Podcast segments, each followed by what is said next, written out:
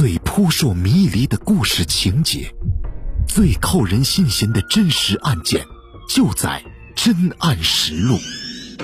本节目由南方法制报与青田 FM 联合制作播出。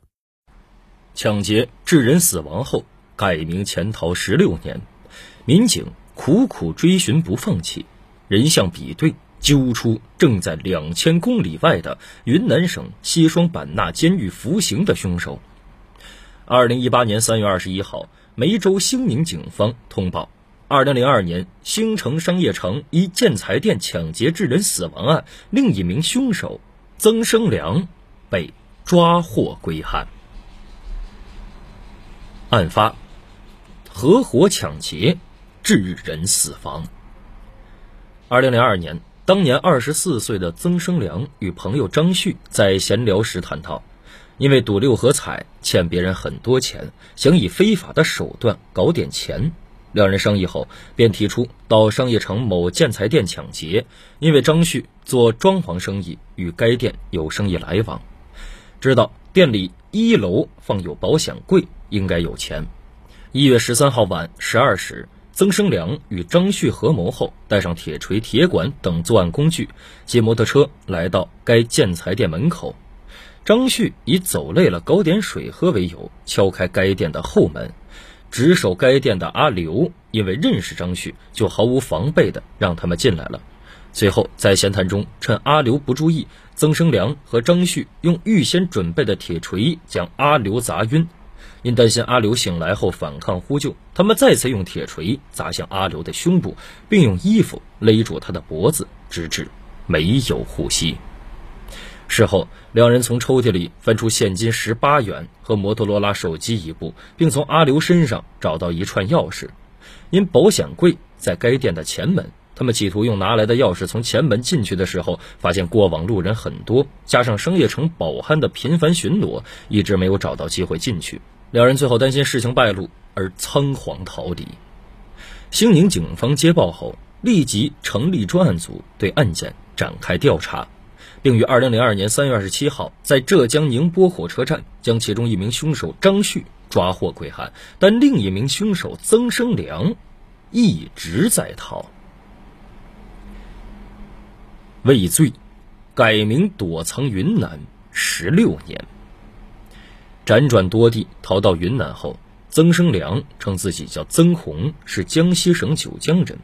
为维持生计，只好打些不用身份证明的零杂工。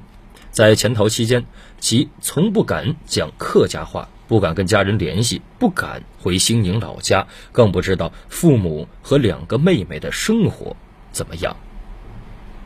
十六年间，曾生良。没过过一天正常人的生活，没有正常工作，没有固定住所，没有亲人，没有朋友。期间因盗窃摩托车和非法持有毒品两次入狱，被识破凶手身份时，他正在云南省西双版纳监狱中服刑。你好，我们是兴宁市公安局的民警，请问你叫什么名字？在西双版纳监狱讯问室里。一场以客家话开头的审讯，让曾生良先是一阵愕然，然后流下了眼泪，用久违的客家话哽咽的回答道：“你们是老家过来抓我的，我认罪，我全部坦白，也愿意接受任何法律的惩罚。现在唯一的要求就是希望你们能帮我打听一下我家人的现状。追凶，人像比对。”辨出凶手。十六年来，兴宁警方一直没有放弃对该案潜逃疑凶曾生良的追捕。二零一七年八月，兴宁警方以公安部三大会战行动和推进基础信息化建设为契机，充分运用科技手段，成立追逃专案组，对命案期案的资料进行重新梳理，展开精准的攻坚工作。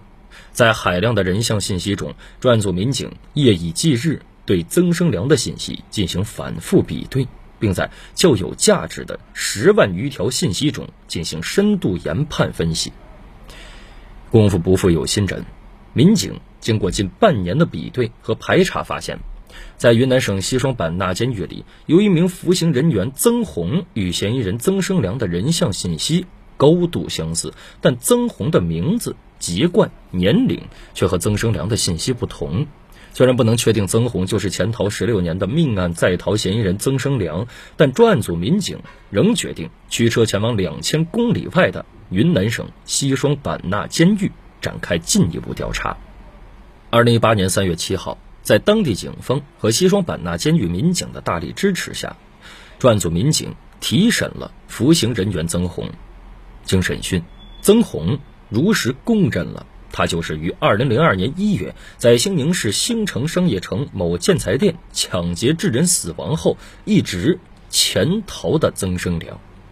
当年因为赌博欠了不少债务而起了歪念，这些年一直在改名隐藏在云南。今天，终于等来了兴宁老家的警察，也算是卸下了十六年来一直压在胸口的石头。本文内的人名。均为化名。